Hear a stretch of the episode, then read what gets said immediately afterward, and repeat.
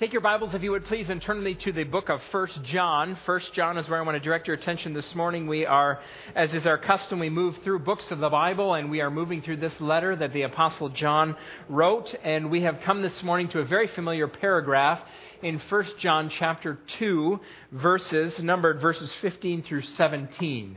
So 1 John 2, 15 to 17. I want to read it, and uh, you follow along as I do uh, this morning. This is what the apostle wrote Do not love the world or anything in the world. If anyone loves the world, love for the Father is not in them. For everything in the world, the lust of the flesh, the lust of the eyes, and the pride of life, comes not from the Father, but from the world.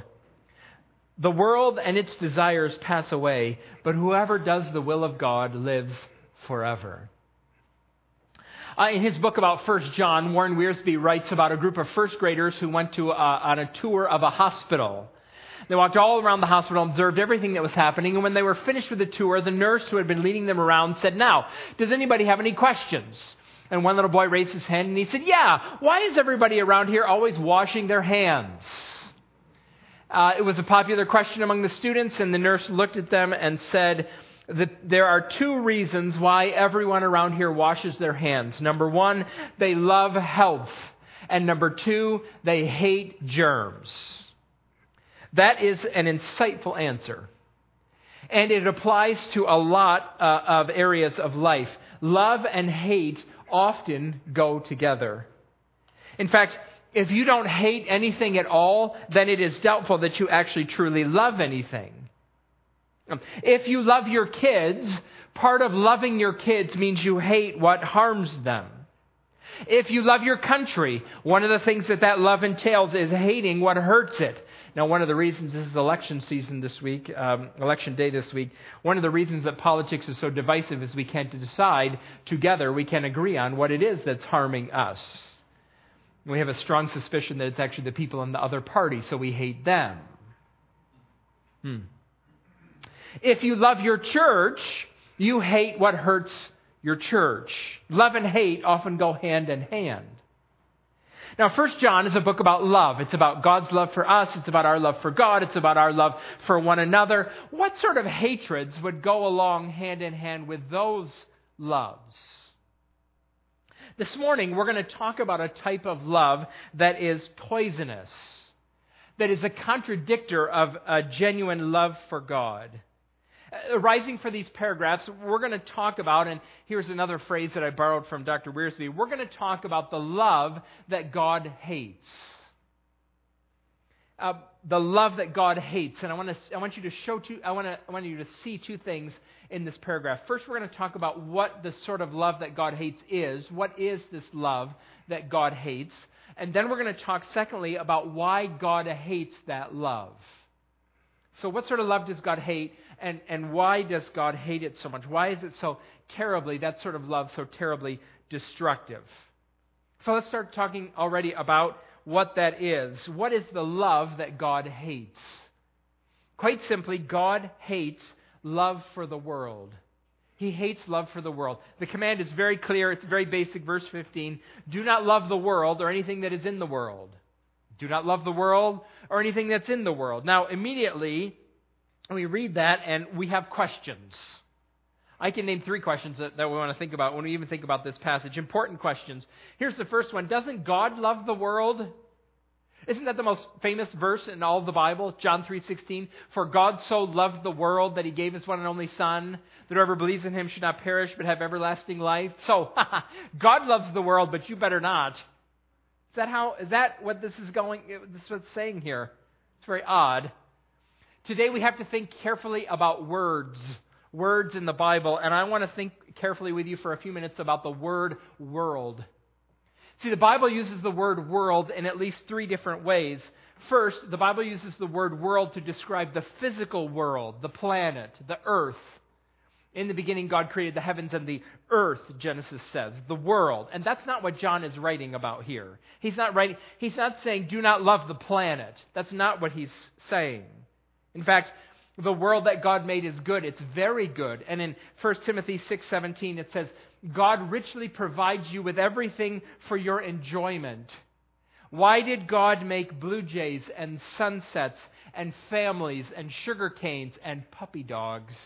And, I hate to admit it, green beans and sex. Why did God make all of those things? For your enjoyment, for our enjoyment.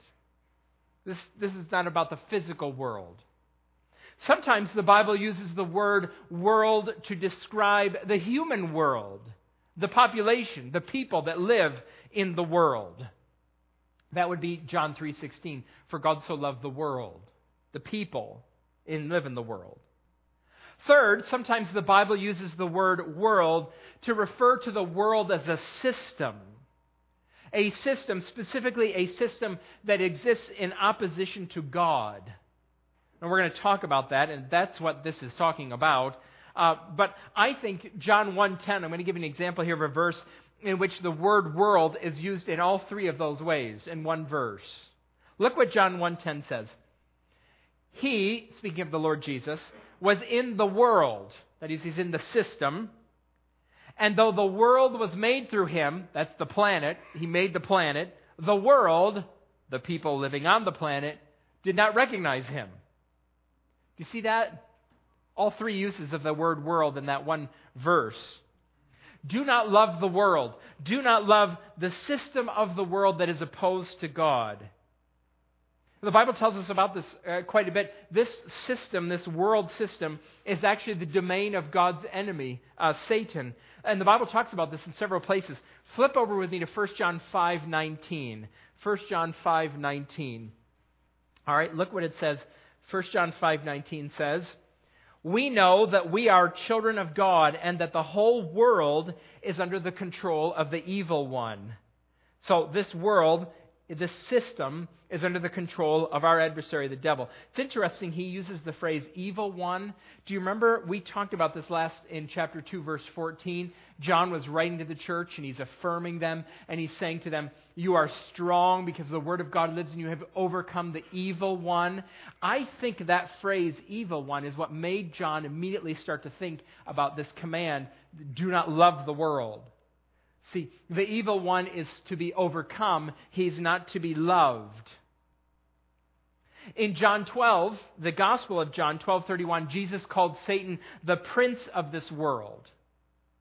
This is his world. Look what uh, Paul wrote in Ephesians 6, 11, and 12. I, I wrote that down, that verse down on the green sheet, I think.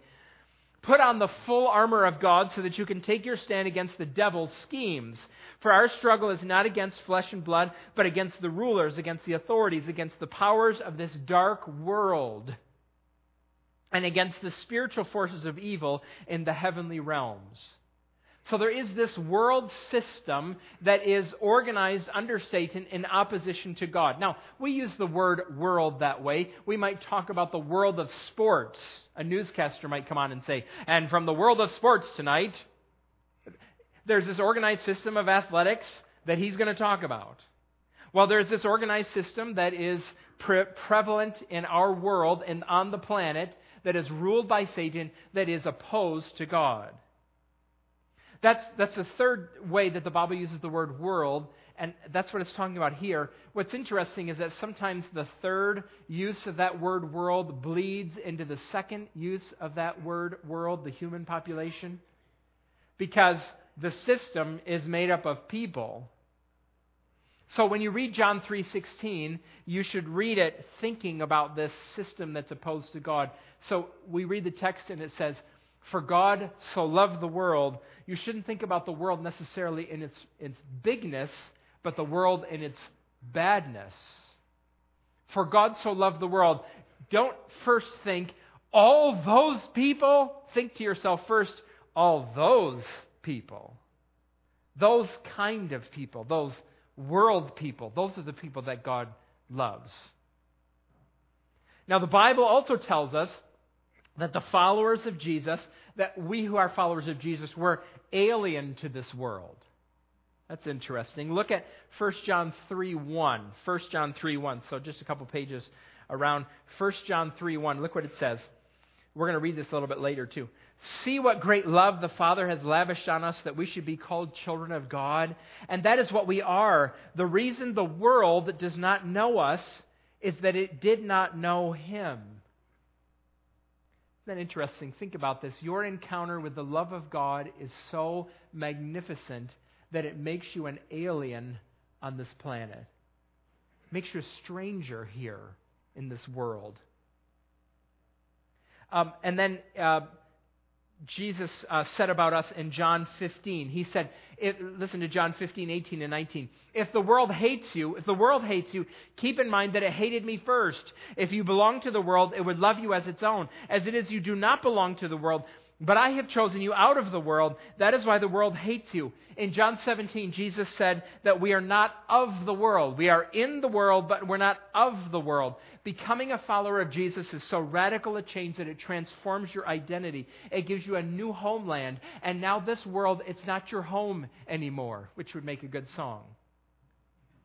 Right? This, this world is, is alien to us. It's strange to us.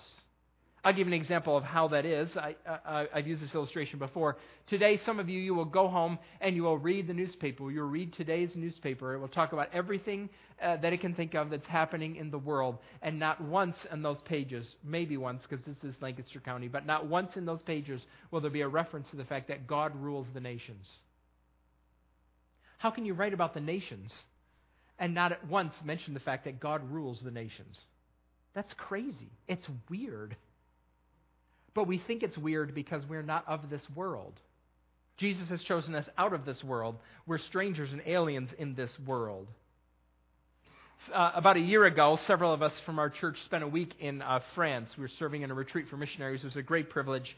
And uh, uh one of the days that we were there, we uh, Steve and Donna Niles took us around and showed us the, the cities in which they, they serve. And I recognized a lot of things that were in France. I recognized a lot of things. There were streets and, and there were houses and there were people. There were cars. They looked a little different than the cars we hear. But I, I was familiar with the things, but I had no ability to speak to the people.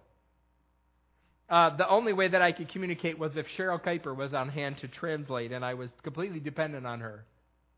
France is, is a foreign land. For followers of Jesus, this world is a foreign land.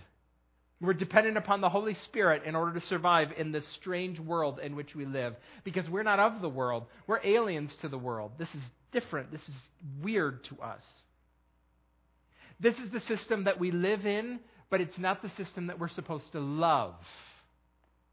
Now, that's another question that I have about this. When John says, do not love the world, what does he mean when he says, do not love the world? A few weeks ago, we read about uh, uh, Jesus commanding us in John 13 to love one another. Here's a new command I give to you love one another. And I borrowed Howard Marshall's definition of love. He says, Love is caring for the needs of a fellow brother or sister at the cost of your own. Self sacrificial love. I love, I truly love you in, in a way that Jesus calls when it is my joy to see you satisfied. When you are satisfied and, and your satisfaction, my joy is found in that. That's true love. Now, that can't be what John is, is writing about here, right? I love the world so much that when the world's needs are met, I'm satisfied. That can't be right. Not, not quite. D.A. Carson, he helps a little bit here. He says, in John 3.16, when the Bible says that God loved the world, there it's talking about the holy love of redemption. The holy love of redemption. I'm going to rescue these people because I love them. But in John 2, 1 John 2, when he tells us not to love the world, that's not the holy love of redemption. He's talking here about the selfish love of participation. The selfish love of participation. Do not love the world. Do not treasure the world. Do not long for, do not value, do not devote yourself to the world, this system that is opposed to God. Do not love the world or anything in it. Well, that's the command. But, but John, can you help me understand that? I, I, am supposed to love the people in the sense that, that we love our enemies and we love our neighbors. I get that. But we're not supposed to love this world system. How does, can you explain, can you help us out anymore? And John says, Yes, I can. Let me talk to you about what's in the world. Well, what is in the world? And he mentions three characteristics in verse 16, three things that mark the world. Three things that tend to give us the most trouble as human beings. Well, do not love the world or anything in the world, but what's in the world? Three things. Number one, the first thing in the world is the lust of the flesh. Your translation might say uh, the sinful cravings or the cravings of sinful man. Your translation might say that. Now, again, we have to think about words. When the Bible uses the word lust, the Bible uses the word lust, most of the time it's negative. Some of the times it's positive. So in 1 Timothy 3 1, the text says, If anyone longs to be an elder, he desires a noble task. The word lust there, if anyone lusts after being an elder, you lust for a noble office. In a, where the elders are right now forming our nominating committee. It'll be time uh, for the congregation to nominate new men to serve as elders. We need two more men to begin their ministry as elders in uh, February. And we want people who long for that position people who long for that shepherding ministry in our church. And it is worthy, it is, it is good to lust. It's a weird thing to say, isn't it? To lust after being an elder. The Bible uses that word, that language, that way. Most of the time, though, the word lust is, is um, negative. Calvin uh, says that lust is inordinate desire. Um, wanting the wrong thing in the wrong way at the wrong time for the wrong reason. It's lust. And the word flesh, lust of the flesh, flesh sometimes refers to your body. You, you are made as a human being of flesh and blood. But usually, when the New Testament writers use the word flesh, they're referring to that part of you that is naturally opposed to God. There is part of your nature that is opposed to God. You inherited this part of your nature from your parents. It's alienated from God, it's opposed to God, and it is part of us all. Occasionally, you hear people talk about um, their belief that, the, that human beings are basically good. I think that's the default position of most Americans. You say, so what do you think about human nature? Well, humans are basically good people. I mean, I think most people are basically good, right? So then you ask them, the next question out of your mouth should be, why is the world so messed up?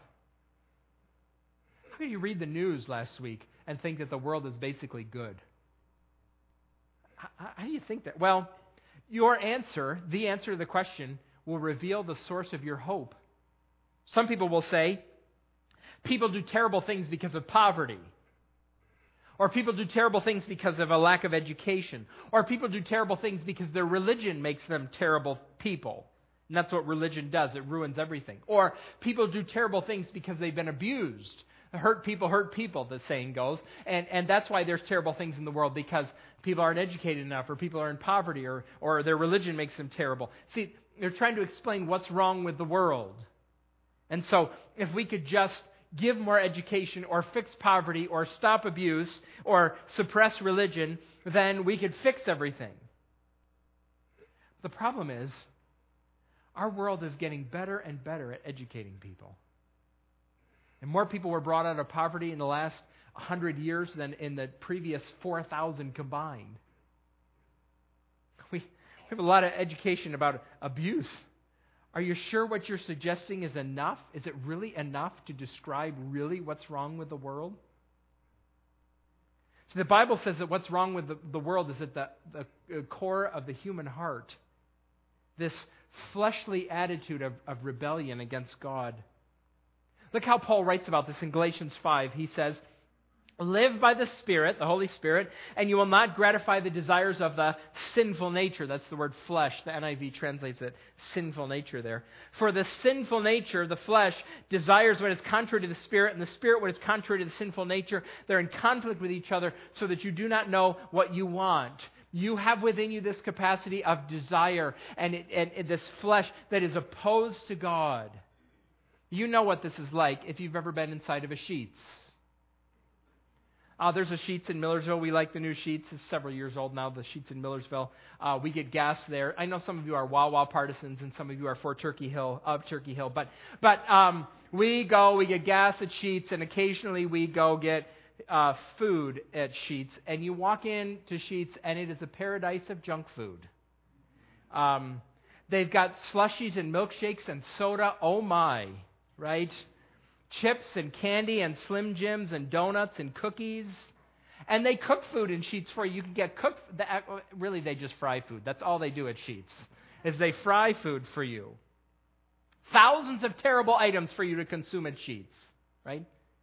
Um, near the cash register, there is, though, a lonely banana for sale, or a lonely apple, couple oranges, maybe, right? I have seen hundreds of people in Sheetz over the years, and I have never seen anyone buy a piece of fruit at Sheetz. They buy fruit snacks and fruit roll ups, but no fruit. Right? Now, why is that? Why is that? Do you suppose it's because people don't know that the fruit is genuinely better for them than, the, than the, the, the candy they want to buy? Now, um, I know some of you are you health conscious people. Are you thinking about fruit and how high in sugar it is? But at least it has vitamins, right? It's better for you than that king size Twix bar you're buying right now. Okay, right? Is it people? Is it because people don't know that the food at Sheetz is not real great for them? They, they, you go to Sheetz not because you're looking for good food. You don't go to Sheetz because you're looking for nutrition to feed your body. You go to Sheetz because you want something salty, sweet, or greasy to feed your soul. And you know what it is? It's your, it's your flesh that, that is at, at work there. I'm bored, I'm lonely, I'm tired, I, I, I want something to satisfy me. Your flesh the world is driven and dominated by these internal desires. Now, in, in Romans, Paul says that for those in Christ, the power of the flesh has been broken. You don't have to obey your flesh, but it's still there. We who are followers of Jesus, that flesh is still there. So the world is filled with flesh. Second, the, the world is filled with the lust of the eyes. The lust of the eyes. Now, the flesh refers to your internal desires. You have this internal desirer that is wanting all the time. The lust of the eyes is about external things, things outside of you. What you see, what you see with your eyes that stimulates a whole other set of desires. This is the way commercials work, right? You watch a commercial and suddenly you have a longing for something. You didn't even want it until you saw it in the commercial, but now you've got to have it. There's a website that I've seen, occasionally I have visited, it's got a clever name called DudeIWantThat.com. And um, DudeIWantThat.com is a treasure trove of items for nerds and geeks. If you want a lightsaber that actually works, you can buy it on DudeIWantThat.com. All right. If you want a Wookiee mask, you can buy it at DudeIWantThat.com. If and when the first uh, um, uh, self, uh, the first rocket that you can wear yourself and fly to work, if, is, if it ever becomes available, it will be available for sale on DudeIWantThat.com. Okay? That's what this website is. And what's amazing about DudeIWantThat.com is that nobody wants any of the things that are on the website until they see it there, and then you've got to have it. I've got to have that garbage can in the, in the shape of the Hulk's foot. I've got to have it for my office. I've got to have it. You didn't know you need it until you saw it. Then you've got to have it. Oh. This is, this is um, what happens all the time. You see things and, and you, you want it. Uh, if, if you accumulate enough of these things, these internal desires and these external things that come, if you accumulate enough of them, you know what then you have? Pride the pride of life, the third thing he mentions that's in the world. And now the word life that's translated here is the Greek word bios. Has anybody ever taken a biology class, the study of life? He's not talking about your physical life here. He's talking about the necessities of life, the entailments of life food, shelter, clothing. You get enough of these things, and you get them in enough varieties, and it will push you towards pride uh, John's writing here about a, a sort of self confidence, an arrogance, a God forgetting, God neglecting sort of self sufficiency. And our world produces that by the metric ton. The more stuff you have, the more inclined you are toward it. Uh, this is where we live. Just, just think about this. We have flesh, we have eyes still, we have the capacity to be proud people And, and notice how what John is he's talking about the lust of your flesh that drives you to all kinds of immorality. He's talking about the lust of your eyes which drives you toward greed and envy and covetousness. And he's talking about pride. Does anybody have trouble with those things? Actually, I think it would be good for us to remember that we do. Um, that we, sh- we, we, it would be wise for us to admit this, to, to own this. Don't love the world and what's in it. We swim in the ocean of this world, this ocean of desires and, and pride. That's why we need help from one another. Most of the time, though, we're afraid to admit this or talk about this. Because here we are, we're sitting in these pews or in the slightly more comfortable chairs downstairs, and, and we're wearing our church clothes, and, and we, we smile when we walk into the place. Eh, we don't have these problems, right? Lust of the flesh, lust of the eyes, pride of life. no. This, these inclinations, this temptation is real, and it's real for all of us. Real for all of us, this temptation toward perversion and greed and envy and covetousness and laziness. You married a person like that, just like that. You, your grandmother is a person like this. Grandma, don't love the world. Don't love the things in the world. Don't love these desires. Don't long to participate in them. We all have this. Today, after the service, you are going to shake hands with someone as they leave, and you're going to smile at them, and you're going to tell them a good, have a good week, who spent two or three days this week battling fiercely their lusts of their own flesh. Longing for things that will destroy their marriage, destroy their reputation, destroy their health, destroy uh, the reputation of our church you talked to this morning already who's to someone who has spent their time daydreaming about what other people have because they've seen it on television and how much they want it and how much their life would be so much better if they had a house or a car or a family or a dog or a job like that that they've seen and they spent all their time daydreaming about it this week. This is where we are, brothers and sisters. Let's admit this to one another. It's not a secret. We all have this problem. We need help. That's why we meet together with one another, so we can encourage one another and help each other and say, Brother, the, that, that fleshly lust that is so attractive to you, it's terrible. Remember that. It's destructive, it will ruin you. So, John warns us about this because this is the world in which we live and it applies to everyone. you go in the high school halls, Penn Manor, LS, Hempfield.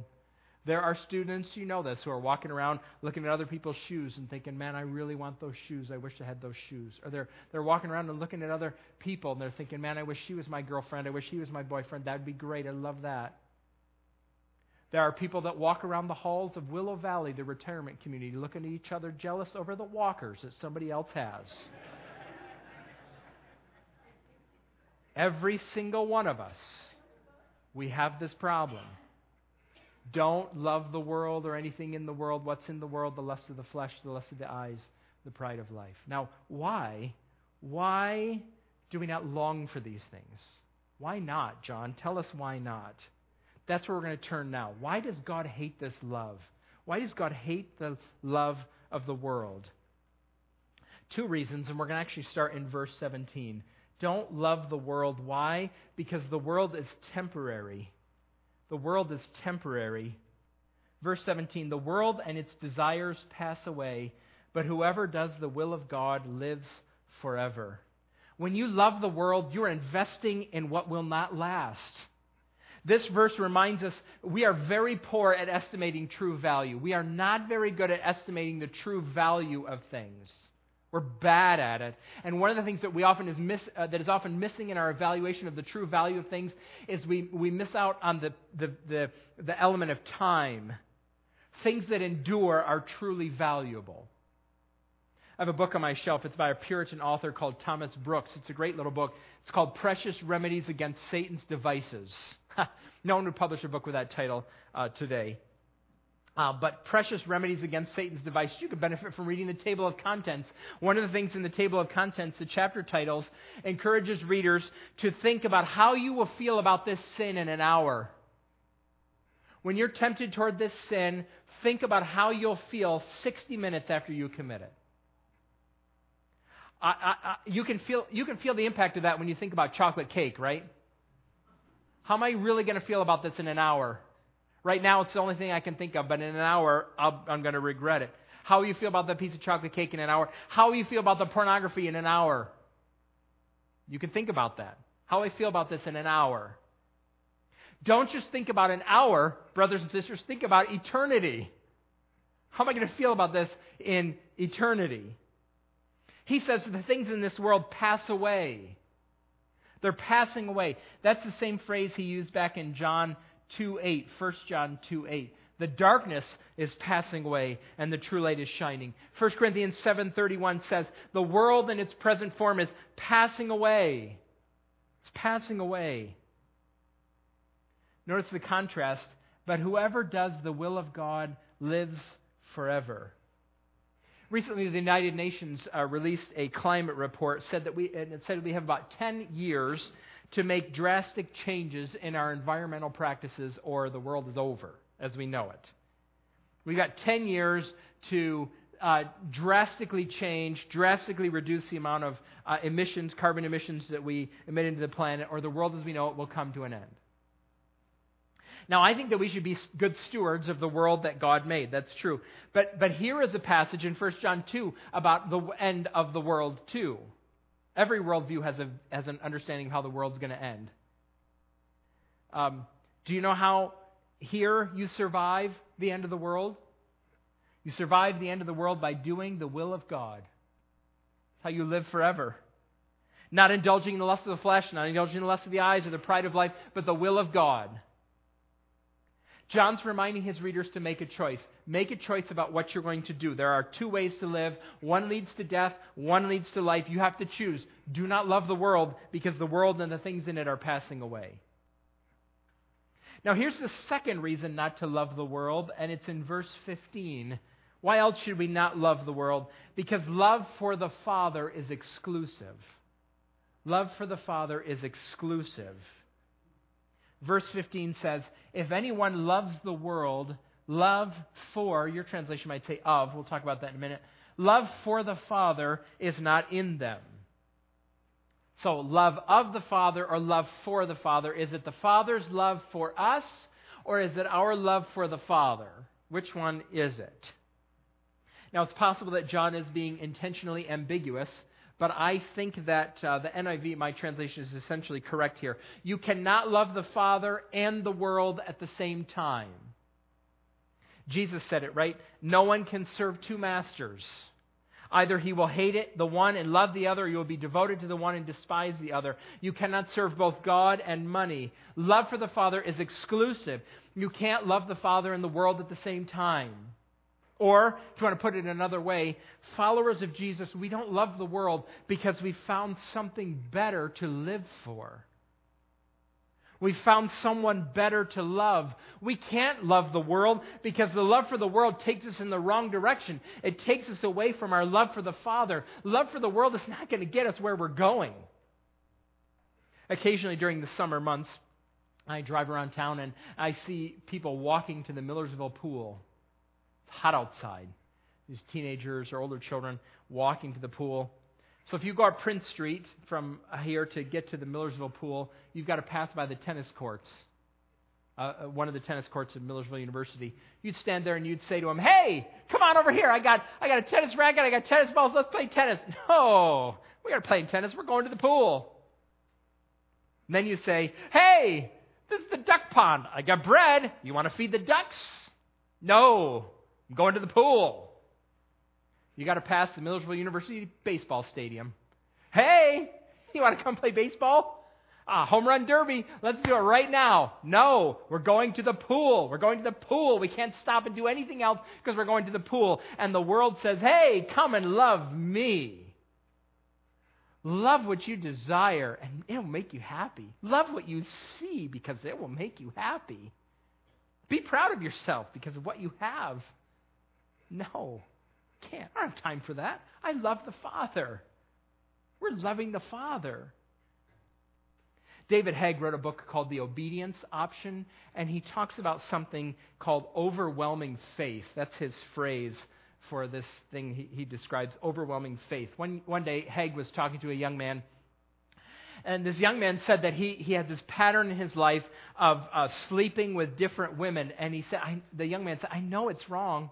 I know it's wrong, but it's just this irresistible force. My, my sexual lust is so strong, I can't help it. I can't stop it. I have these urges. It's not my fault. I know that God didn't create me this way, but it, well, He shouldn't have created me with such strong desires because they're irresistible.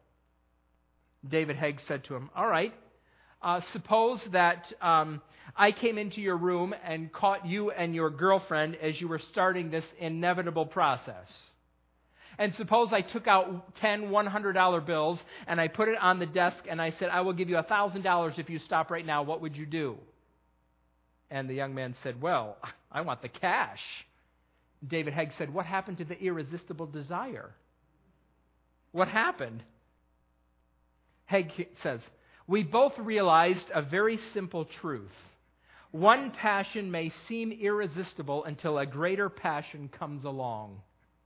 If we take this principle into the arena of righteous living, it comes out like this The only way to overcome a passion for sin is with an overwhelming passion for righteousness.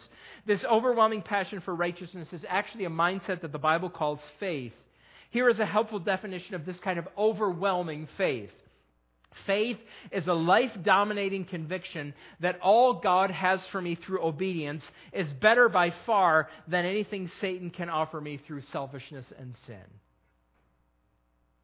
We don't love the world because we love the Father instead. Do you remember where this love for the Father comes from? 1 John 4:19. We love because he first loved us. This is the reason, brothers and sisters, why we talk about God's love, why we sing about God's love, why Paul prayed in Ephesians 3 that the believers there would come to know God's love, how high and wide and long and deep it is, to understand this love, because this, this love is, is it's transformative. It changes us. This is why you should talk about God's love a lot in your house, because God's love is transformative. I think John brings these things together pretty well in 1 John chapter 3. Look at it. We read these verses a minute ago, but look at it, what it says. See what great love the Father has lavished on us, that we should be called children of God. And that is what we are. The reason the world does not know us is that it does not know Him. Dear friends, now we are children of God, and what we will be has not yet been made known. But we know that when Christ appears, we shall be like Him, for we shall see Him as He is. All who have this hope in him purify themselves just as he is pure. We've been loved by God. We've been transformed by that love. We love him in return. And because we love him in return, we don't have time for all this other stuff. Fact, we're thinking about that day long in the future, forever. Well, maybe not long in the future, but that day that's coming in the future when we're going to see Jesus and we're going to be like him. And because of that, we purify ourselves. And it all starts with God's love for us and our responsive love to him. God's love is transformative. How do we know that? 1 John 4:10. This is love, not that we loved God, but that he loved us and sent his son as an atoning sacrifice for our sins. In a few minutes, we're going to partake of these elements, the Lord's Supper that is here. Jesus commanded us to do this regularly, didn't he? When we meet together, we eat bread, we drink juice, uh, we do it for a variety of reasons we do this, but eating and drinking, basically, we, we remember his death on the cross for our sins. That the Lord Jesus is our sin bearer. He took the blame that we deserved. He bore God's wrath. He lived the perfect life that we should have lived. He died the death that we deserved to die, and then he rose again. And John 3:16 says, "Whoever believes in him will not perish, but have everlasting life." This is God's love manifest in the gift of his son.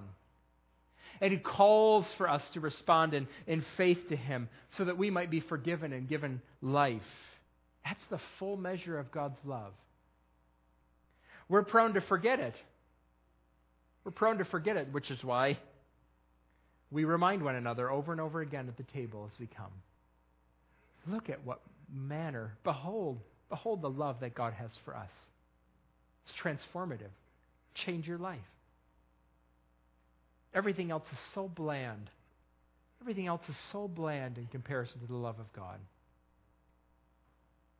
So we're in the holiday season, right? It's time for Thanksgiving. Thanksgiving is coming soon. Then Christmas and New Year's. Some of you are going to see your family. You're really looking forward to it. Some of you will fly to grandma's house. Some of you will drive over the river, through the woods. You'll go see grandma. Don't stop on the way to your grandmother's house to hug a porcupine. It's just some advice. Don't stop on your way to grandma's house to hug a porcupine. It will hurt, and the porcupine won't like it either. Okay? Just don't do it. Don't love the world. We're on our way to the Father's house. Don't love the world. It's just going to hurt you. Don't love the world or anything in it. Let's pray, shall we?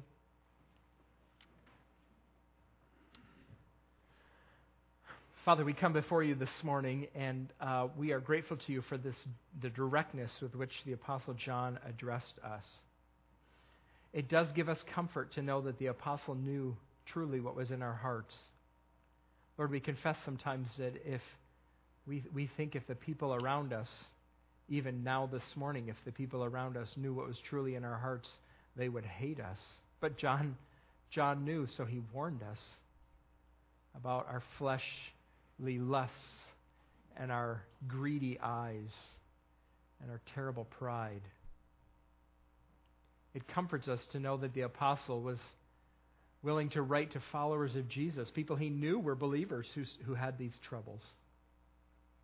So we come before you, Father, this morning together, and, and we confess that we are tempted to love the world, to find satisfaction and joy here in temporary and empty things, things that distract us from you.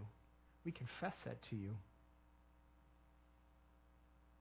Lord, I do pray that you would remind us, even this morning, as we partake of these elements, and as we read the rest of 1 John in the weeks that are to come, and, and as we talk with one another, that you remind us of how great the Father's love for us is. Lord, we get so distracted we, we even if we get bored with it, with, we get distracted from your love and we get bored by thinking about it. It's so foolish. So help us. We cry out to you this morning that you would, by your Spirit, again remind us of the tremendous weight and worth and value of your love for us, that it would change us. Lord, give us a great taste and a great longing for that day when the Lord Jesus comes.